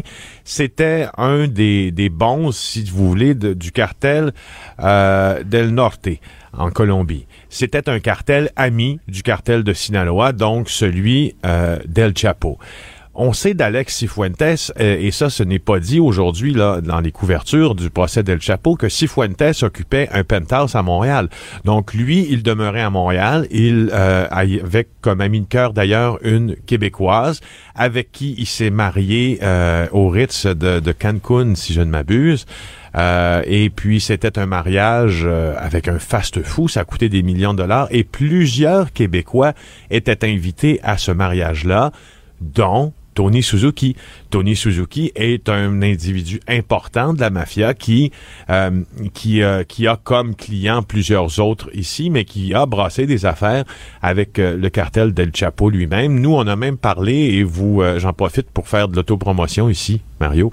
Oui. on a on va bientôt vous présenter une série de balado-diffusion euh, sur Cube Radio qui s'appelle Narcos PQ. Et dans cette balado-diffusion-là, on va parler euh, d'un Québécois qui a rencontré El Chapo. Alors, c'est tout ça pour te dire, bref, que c'est pas d'hier qu'on le sait, puis je veux dire, ça continue. Mais là, d'abord, c'est que souvent, euh, quand les policiers frappent, là, tu sais, ils font, mettons, une telle maison à Brossard, à, à Longueuil, je pense qu'on ramasse des, plus petits joueurs ou des gens qui contrôlent des petits secteurs de vente ou des. Là, euh, quand on est à ce niveau-là, ceux dont on parle, c'est quoi? C'est ceux qui entrent les grosses quantités, là, qui font les, les vraies transactions pour faire rentrer dans le pays la masse de drogue qu'il faut pour ensuite faire toute la petite revente? Ben oui, ceux que ceux que l'on voit le plus souvent arrêter, ce sont eux parce que c'est beaucoup plus difficile. Il y a tellement de, de si on prend la forme d'un oignon et de ses plures, il y a tellement de plures d'oignons avant d'arriver euh, au cœur de celui-ci qui pourrait être dans le fond euh, le, chef là d'une importation de grande quantité. Juste pour pour mettre des, des faits autour de cette affirmation là, vous vous rappelez, c'était au début de l'été, c'était euh, tout près des Antilles françaises et il y a un navire euh, qui a été arraisonné par euh, par la, la, marine française et euh, dans ce navire-là, il y avait presque deux tonnes de cocaïne.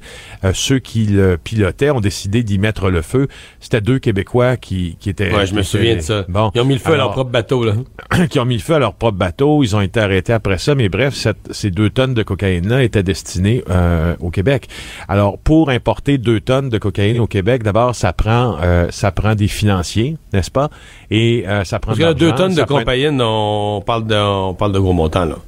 Ben oui, et puis là, on parle d'une organisation logistique importante aussi parce qu'il faut faire le paiement au pays source. Il faut être capable aussi de faire le paiement au pays source sans éveiller les soupçons des autorités. Ça, c'est un. Deux, euh, il faut, faut trouver tous les clients ici parce que c'est pas c'est pas une personne qui reçoit deux tonnes de cocaïne puis qui va commencer à écouler ça euh, elle-même euh, au gramme dans la rue. Ça va se vendre à, à coût de plusieurs kilos.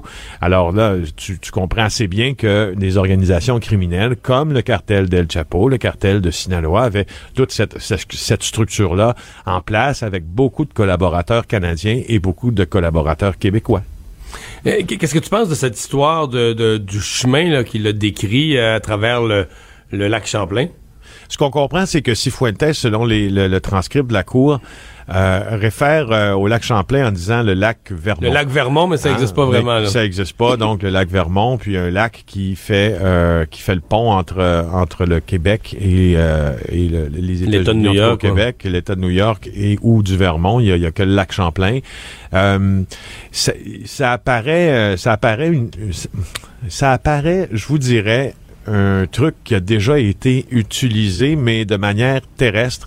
Euh, il y a euh, normalement, enfin peut-être qu'il y est encore, mais il y a une personne très très liée au monde de la mafia qui a un domaine euh, juste en bordure là, des lignes américaines et euh, historiquement ce domaine-là aurait été utilisé pour des opérations euh, de narcotrafic. Alors c'est pas, ça paraît pas très très surprenant et même plutôt facile.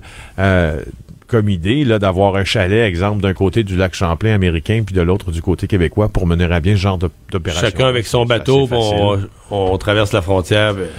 Oui, d'autant qu'il y a juste un poste, hein, je crois, pour s'enregistrer, là, pour traverser. Il faut, faut obligatoirement aller euh, enregistrer notre euh, arrivée aux États-Unis, sauf que euh, il y a pas les patrouilles sont peut-être pas sont aussi efficaces que des patrouilles terrestres pour voir si on le fait ou non. Alors ça apparaît une idée qui m'est totalement plausible en tout cas. Ouais. C'est pas une rivière étroite, le lac Champlain, c'est quand même Non une plus. immense étendue d'eau, là. Fait que. Non plus, non plus. Donc, donc ça apparaît comme une, une hypothèse qui se tient. Euh, Est-ce que jusqu'à quel point euh, la- la- la- parce que là, je pense bien quel chapeau là au sortir au sortir de son procès, je pense pas qu'il va reprendre la direction de ses opérations. Euh, jusqu'à quel point ce procès-là déstabilise quelque chose dans, dans, dans le monde des dans le monde du crime organisé, dans le monde de la drogue, ou est-ce qu'il est déjà à cette date-ci, est-ce qu'il est déjà remplacé, que les gens de son organisation, son organisation ont déjà mis d'autres lieutenants? Est-ce que ça déstabilise quelque chose, ce procès-là? Non, aucunement. Les routes de la drogue ont déjà été, d'ailleurs, euh, ont déjà été dessinées, puis on dé- opèrent toujours comme elles opéraient avant, quelques changements près. Il y a toujours des, euh, des, des, des hommes, je dirais même des hommes, enfin, presque des gens au-dessus de tout soupçon ici dans la métropole qui ont des liens privilégiés avec le cartel de Sinaloa puis qui sont capables avec ce cartel-là de planifier d'énormes opérations euh, d'importation euh, de, de, de, de plusieurs types de substances euh, illégales et illicites. Alors non, ça ne déstabilise en rien, euh, je, je, je, je crois. Puis selon l'analyse des policiers, c'est la même chose. En fait, c'est pas moi qui le crois, c'est les policiers. Ça ne déstabilise en rien, en rien et en rien l'approvisionnement en stupéfiants euh, du Québec et, euh, et du Canada. À preuve, le cartel de Sinaloa continue d'opérer euh, avec l'associé principal de, de, d'El Chapo qui n'a pas été arrêté. Il y a son fils aussi qu'on appelle El Chapito euh, qui, euh, qui aurait pu mettre la main à la pâte. Alors c'est pas c'est, c'est, c'est des organisations criminelles, puis il faut bien le voir comme ça. Les organisations criminelles sont faites pour se régénérer aussi. Quand un part, un autre prend la place, puis on le voit à plus petite échelle ici, euh, avec les Hells Angels, exemple. Il y a eu deux grosses opérations contre les Hells Angels, une en 2001, l'une en 2009, et, euh, et ça ne prend pas longtemps qu'on- lorsqu'on coupe la tête du serpent pour qu'une autre euh, la remplace. Merci, Félix. Ça me fait plaisir. On va Euh, s'arrêter. On- Peut-être oui, juste ma- Mario rajouter, parce que pour, pour terminer sur le, le- le procès est, est toujours en cours au- aujourd'hui. Oui. Il y a eu du nouveau dans les dernières minutes qui, euh, qui, qui est en train de faire euh, beaucoup de vagues. Le New York Times et bon, plusieurs autres médias qui embarquent là, la BBC, euh, comme quoi un témoin euh, qui, euh, qui, qui, bon, qui, qui est en plein, en plein témoignage, là, au- euh, bon, et- expliquait que on avait donné un pot de vin au président euh, Peña Nieto, donc Enrique Peña Nieto, l'ancien président du, du Mexique. Ouais. On lui avait donné un pot de vin de 100 millions de dollars pour pouvoir euh, bon, euh, bon, continuer de, de, de, de, de fonctionner comme ça au Mexique. Alors quand même une une déclaration assez choc. Il faut dire que c'est un témoin, alors ça reste à confirmer, mais lui explique que Peña Nieto avait demandé 250 millions de dollars et que finalement, on se serait entendu pour 100 millions. Alors, euh, si c'est vrai, euh, ça va être quand même toute une bombe que cette, euh, que cette histoire-là. Dire que c'est dans, dans un, Ben, un- qui- un qui dit- témoignage. Mais il dirigeait le Mexique jusqu'à il y, a- il y a quelques semaines à peine. Ben, exact. C'est tout récent. La transition vient juste de se faire. Alors, écoute, imagine 100 millions de dollars pour acheter le président. Ça serait, euh, serait assez spécial. Mario Dumont. Il s'intéresse aux vraies préoccupations des Québécois. La santé, la politique, l'économie. Jusqu'à 17. Le retour de Mario Dumont. La politique, autrement dite. Et on est de retour. Euh, Je vous rappelle l'arrestation euh, plus tôt cet après-midi d'Éric Salvaille, en fait, qui s'est présenté. euh, il y avait visiblement une entente avec son avocat, les policiers. Donc, il s'est présenté à la police, a été sur place. on a procédé officiellement à son arrestation. Il sera de retour en cours dans un mois. Lise Ravary est avec nous. Bonjour, Lise. Bonjour, Mario. On, avait toutes sortes d'allégations. euh, ça avait été nettement suffisant pour le forcer à se retirer des ondes. En fait, il n'avait pas choisi ses employeurs. Lui, il avait l'avait retiré des ondes. Mais là, on, on- on entre quand même dans une nouvelle catégorie d'événements quand c'est quand c'est le code criminel qui s'applique. là. Oui, parce que là, euh, c'est plus une question d'être euh, insistant, d'être euh, d'être dérangeant, de, euh, de la, inapproprié. La drague, la drague lourde là pour au Canada, c'est pas un crime. Mais là, on est rendu dans ce qu'on appelle le troisième niveau là, de, de l'agression sexuelle et aussi ben, cette histoire de séquestration. Alors là, on a bien hâte de savoir de quoi il s'agit, qui a été séquestré, pourquoi, combien de temps. Euh, c'est extrêmement grave euh, comme crime, puis comme l'agression sexuelle. On va en apprendre plus sur Eric Salvaille, puis en même temps, non, parce que tout ça remonte à il y a 25 ans, presque 26 ans. Alors, est-ce que ça met en lumière l'homme aujourd'hui ou strictement l'homme à l'époque? Ça, la Ouais, mais c'est loi parce que les allégations, les, les allégations qui avaient conduit à son, euh, son retrait des ondes, puis à son- sa disparition de la place publique, euh, les événements racontés, c'était tout beaucoup plus récent. Là. En fait, il y a Oui, pareil- exactement. Et là, tout à coup, celle, le dossier qui semble, parce que bon, on sait comment fonctionne le DPCP, là, ça prend un dossier étoffé où tu dis, on, a la preuve qu'il faut pour, on pense pouvoir arriver à une condamnation. Là, on retourne dans un dossier qui est beaucoup plus, euh, qui, est beaucoup plus vieux. Là. Ben, exactement. Et je pense que, en tout cas, pour moi, c'est, définitivement une, une surprise euh, de voir que finalement quelque chose qui, qui se serait passé il y a quand même quelques un bon bout de temps, c'est plus difficile théoriquement d'assembler une preuve béton, hein, parce que ça fait longtemps. Donc, si le DPCP porte des accusations pour une histoire vieille de 25 ans, ils doivent, ils doivent avoir des preuves vraiment là, mais euh, métal, béton, Solide, tu peux imaginer. Parce que sinon, euh, quel, quel est l'intérêt alors qu'il y avait des, des gestes qui ont été posés beaucoup plus récents, avec beaucoup beaucoup de témoins.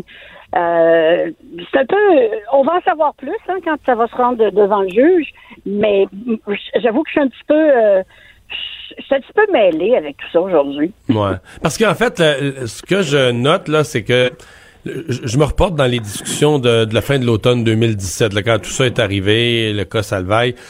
Euh, une des choses qui était dite, une des choses qui était mentionnée, c'était, euh, bon, on disait, tu sais, quand t'as beaucoup de pouvoir, tu te penses tout permis, parce que bon, lui, il y a beaucoup, il y avait des, il était producteur à la télé, il y a beaucoup de gens qui travaillaient pour lui, etc. Là, en 1993, à la date où les accusations, euh, se, à laquelle les accusations réfèrent, euh, Éric Salvaille n'était pas une superstar. Là. Il rentrait peut-être euh, dans le monde de la télé, mais il était pas. Il y avait certainement pas, certainement pas de, de l'abus de pouvoir d'un gars qui se voyait au-dessus de tout. C'était impossible. Il y a rien de ça. Là. Non, non, il était, il était à cette époque-là meneur de claque là, dans les studios. Là. Il C'est faisait- ça. Il faisait, il faisait applaudir la salle. Bon, il paraît qu'il était bien, bien, bien bon à faire ça, mais quand même, c'était pas le. Non, mais ça lui donnait pas un pou- ça lui donnait pas le pouvoir de- du producteur non, non, vedette. Non, non, Mais, mais tu, sais une chose, Mario, les gens du, du milieu du, du show business qui le connaissent depuis longtemps euh, savent, il y en a qui en ont parlé, euh, que c'est quelqu'un qui avait une certaine fixation euh, par rapport au sexe. Je veux dire, pour sortir ton pénis en pleine réunion puis le mettre sur la table devant tes employés, c'est une relation très particulière à la sexualité, n'est-ce pas? On, Très, particulière et un peu malsaine. un disons-nous. pas mal malsaine. malsaine. Alors, Ouais. j'ai comme l'impression que si effectivement il y avait des comportements malsains il y a quelques années, pourquoi il n'y aurait pas eu des comportements malsains il y a très longtemps? Non, je, je, je- je t'entends là-dessus. C'est juste que moi, je, me remets, je repense à ce qu'on disait. Et il y a des gens qui disaient ça. Il y a des gens qui disaient c'est le, tu sais, euh, c'est c'est c'est le, le- le pouvoir ou la gloire. Qu'à un moment donné, les gens se voient au-dessus des lois, s'enflent la tête. Ça avait été dit ça, tu sais. Oui, oui, mais là, euh, là, il y a, il y a comme euh, une petite- on, on prend un, embranchement qui est un petit peu différent. Ouais. Euh, C'est pour ça que ça va être euh, vraiment très, très intéressant de voir euh, euh, en fait, qu'est-ce qu'est-ce que le DPCP a dans sa manche, parce que ça correspond pas tout à fait à ce qu'on s'était, on pourrait s'imaginer euh, de- de- d'Éric Salvaille maintenant devant un tribunal. On aurait pensé que ça aurait été le, type, le coiffeur, là, qui l'a qui l'a dénoncé, qui a quand même euh, dénoncé des choses très très précises en termes de de- de- d'agression et ainsi de suite. Mais non, on n'est pas là. On est dans le passé lointain. Puis moi, je veux dire, j'ai euh, une, une grosse. J'ai un petit problème avec le passé très lointain. À moins, évidemment, que le DPCP ait des. Comment peut-on prouver quelque chose qui s'est passé il y a 25 ans, alors que normalement, c'est juste deux personnes euh, qui, étaient, qui, étaient présentes, l'agresseur et l'agressé? J'ai très, très hâte de voir qu'est-ce qui va en sortir. Très hâte. Mais. Euh, ad- advenant qu'il soit, qu'il soit acquitté.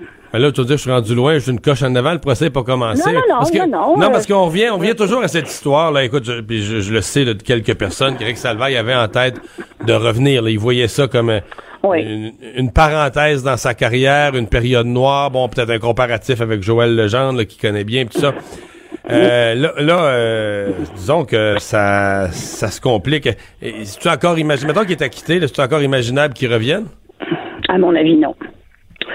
À mon, avis, non. Parce que, euh, bon, à moins qu'il ait absolument, absolument, absolument rien fait de ce qu'on lui reproche et qu'il le prouve de manière éclatante et qu'il a été une victime de fausses accusations depuis le début, euh, ça prendrait ça, à mon avis, pour qu'il puisse revenir. Et on n'est pas là. On, on- je pense qu'on n'est pas là.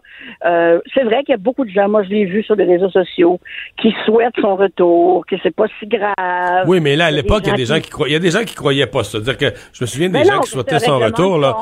que- Ouais, mais les gens voyaient ça aussi comme quoi, là.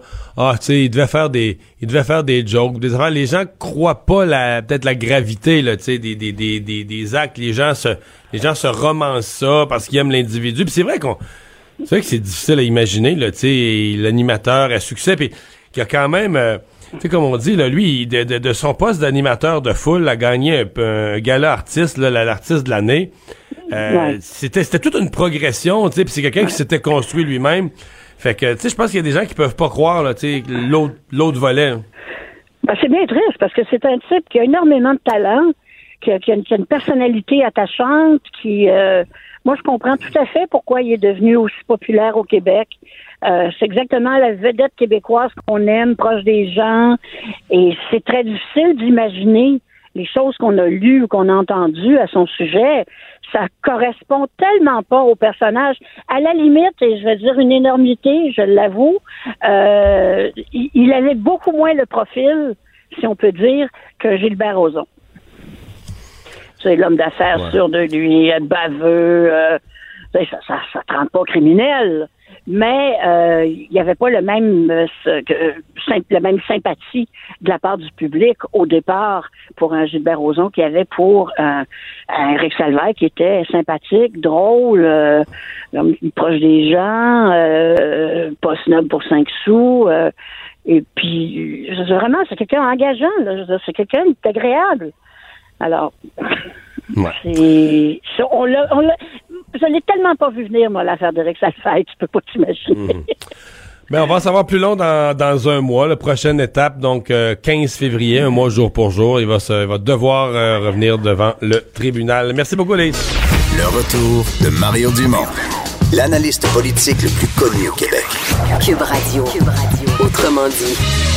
Et c'est le moment de parler sport. Euh, on va avoir de grosses, euh, de grosses demi-finales en fin de semaine. En fait, des finales de conférence dans la NFL. Euh, les Rams de Los Angeles qui vont affronter les Saints de Nouvelle-Orléans. Dans l'autre match, les Pats de la Nouvelle-Angleterre qui vont affronter Kansas City. Et Jean-Philippe Despartants est avec nous. Salut. Salut Mario. Parce que du côté des Chiefs, on a eu une grosse nouvelle aujourd'hui. Moi qui me touche beaucoup là, parce que je, je l'attendais cette semaine, je l'espérais. Oui, Laurent Duvernay-Tardif qui a été réintégré sur euh, la formation active des Chiefs de, Kansas City. On n'a pas encore confirmé s'il allait occuper le poste de partant au cours du week-end. Les choses certaines, il sera en uniforme pour affronter les Pats. Quel bon moment pour le Québécois de revenir au jeu comme ça à une semaine euh, ou à une victoire, je devrais dire, d'une participation au Super Bowl. Et ce qui est ironique là-dedans, c'est que le médecin qui le traite est un autre Québécois, un ancien porte-couleur des Chiefs de Kansas City, Jean-Philippe Darche. Alors, euh, et, Dieu sait que Jean-Philippe Darche est le seul Québécois à s'être rendu au Super Bowl. C'était en 2006, alors qu'il portait les couleurs des Seahawks. Alors, j'ai le goût de dire que les astres sont alignés, puis euh, les dénigreurs, ceux qui n'aiment pas les, les Pats, ben, euh, disons qu'ils vont de quoi se, ranger peut-être du côté du Québécois. Tu parles de moi, là, notamment. Entre autres. Entre autres. Non, non, mais écoute. On n'en nommer qu'un. Euh, moi, moi, je n'ai pas une haine pour, contre les Patriotes tant que ça. On non, non, on est juste tanné qui gagne. Ouais, ben pas de la oui, haine, oui, c'est pas de la haine, c'est qu'on aura le pompon, là. Je comprends, mais en même temps, on est témoin d'une dynastie des temps modernes. On est, on est témoin d'une dynastie des temps modernes et, et je suis pas convaincu que d'un vivant, on va revivre une, une aussi grande domination euh, d'un club de la NFL. Là. Je, je, je sais que tu suis le football depuis longtemps. Là. Je sais pas qui se rapproche à ça, mais euh, même les Cowboys des années 90 ne se rapprochent pas des, des Pats, des Steelers des années 70 non plus. Alors, c'est, vraiment un phénomène unique. Moi, je, moi, je suis comme un Donc là, tu m'expliques, tu m'expliques, tu m'expliques pourquoi je suis aussi écœuré, là. Pardon? Ben, explique-moi les toits. Non, non, non, je veux dire, en me disant l'ampleur de la dynastie, puis combien ça fait ah, de fois okay, qu'ils gagnent, puis qu'ils domine. c'est comme si tu m'expliques, tu m'expliques à quel point je suis écœuré, là.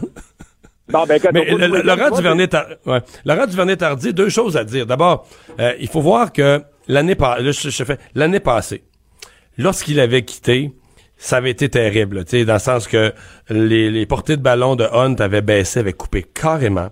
Euh, L'équipe gagnait plus, c'était à ce point-là. Le jeu au sol s'était effondré, l'équipe gagnait plus. Cette année, je veux rien enlever à Laurent. il demeure un excellent, un, excellent garde, mais euh, je pense qu'ils ont, été l'équipe s'est mieux préparée. T'as une équipe, une bonne équipe a de la profondeur. Ils se sont mieux préparés un plan B. Là, j'oublie son nom. Il jouait en fin de semaine. Son nom m'échappe, mais euh, l'absence. Ils ont été capables de pallier à son absence. C'est ça, Donc l'absence. Donc euh, la pression. Pour, Je pense qu'il va jouer en fin de semaine, mais disons. La pression pour le faire jouer est pas la même que si t'avais un remplaçant là, qui fait pas la job puis que t'as un trou puis que là c'est tu comprends tu perds à cause de ça. Puis, puis tu sais, en, même temps, c'est quand même une blessure importante, la fracture du péroné. Là. Euh, il n'a pas joué depuis la semaine numéro 5. Alors, ça fait quoi? Ça fait un bon trois mois qu'il n'a pas vu de, de, terrain. Alors, moi, je suis pas sûr que de le mettre comme ça, le feu de l'action, en plein cœur d'un match éliminatoire, n'est nécessairement la meilleure chose pour lui ni pour les Chiefs. Deuxième Andy des choses, Reid, Andy Reid l'adore, hein? Andy Reid l'adore. Pat Mahomes a cette capacité. Tu sais, je, je, pense que les, les oui, on a trouvé de bons remplaçants, Laurent, mais je pense que Pat Mahomes est un extraordinaire carrière euh, tellement mobile et capable de se sortir du trouble. Il y a cette espèce de lancer sous-marin, cette balle sous-marine, si tu veux, là, euh, qui fait en sorte qu'il sort du trouble plus souvent qu'à son tour. Alors, euh, je, je, partage un peu ton opinion là-dessus. Là. Je voudrais pas qu'on le mette dans la soupe trop, euh, trop rapidement. Puis si tu me permets, juste une petite anecdote sur Laurent oui. Duvernay-Tardif.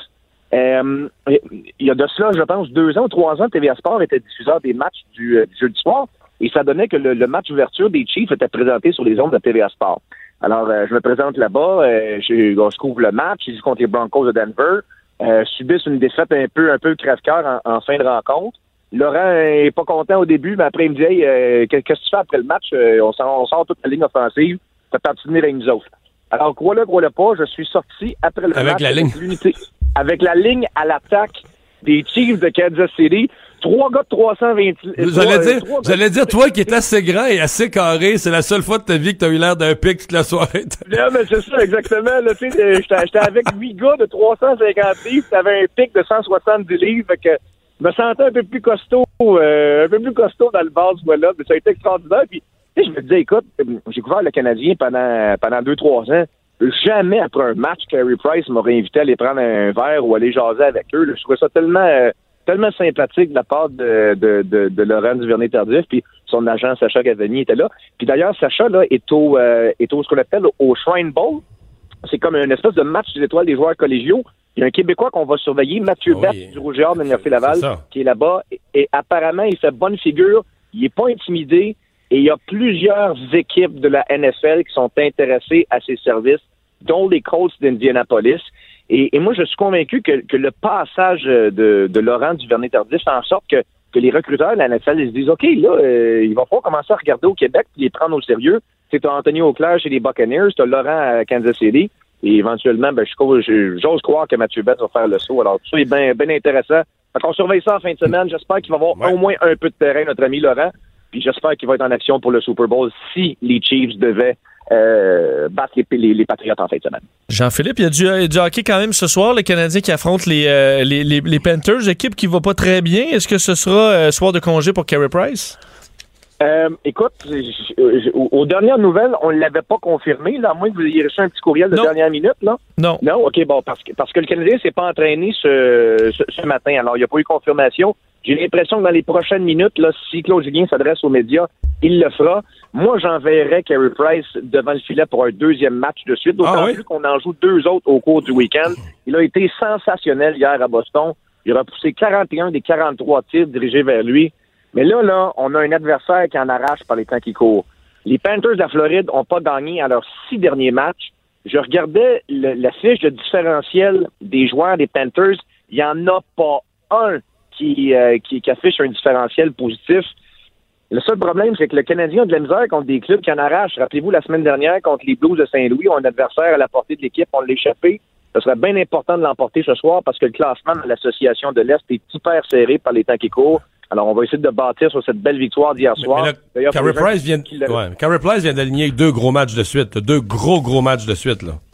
Absolument, absolument. Et tu sais quoi, je, je regardais la fiche, je me disais, bon, ben, au cours des dix derniers matchs, il y a cinq victoires, cinq défaites, ce qui n'est pas extraordinaire, tu vas me dire. Mais là-dessus, là, le Canadien n'a pas marqué de but. Comme il y a deux semaines, le Canadien a perdu contre le Wild du Minnesota, 1 à 0. Et, écoute, tu ne marques pas de but, tu n'en gagneras pas de match. Alors, Carey Price, là, depuis, euh, je dirais depuis le début du mois de décembre, là, où la mi-décembre, il n'a absolument rien à se reprocher. Euh, joue du très, très bon hockey. D'ailleurs, euh, et, au niveau de la moyenne de, de, de, de, buts alloués, il présente une des meilleures depuis la mi-décembre. Alors, sincèrement, là, blanchissage samedi contre Colorado, grosse performance hier face aux Blues de Boston. Euh, Et un autre qui va bien, d'ailleurs, puis ça, on doit le mentionner, c'est Philippe Dano. Euh, dans le cercle des mises en jeu, il, euh, fait du gros, du gros travail. Hier, il a récolté 59% de réussite dans le cercle des mises en jeu. Mais je pense qu'il a été 7 en 9 contre Patrice Bergeron, qui est l'un des meilleurs de la Ligue. Alors, euh, il, il y a encore du positif. Il y a encore du positif. Et ça se poursuit ce soir face aux Panthers. Merci Jean-Philippe, à demain. À demain, les amis. Et Vincent, là, on surveille euh, la météo pour les heures et les jours à venir. hein. Ouais, va falloir que tu t'en viennes à, à Montréal quand même parce que on prévoit euh, l'arrivée d'une tempête quand même euh, vers la fin de la semaine qui pourrait amener euh, 40 à 50 cm dépendamment d'où on se trouve. Montréal, par exemple, ce serait vraiment dimanche là, avec un 25-30 cm. Alors c'est le temps de profiter un peu de la lumière parce que ça va tomber dans les prochains jours. Cube Radio.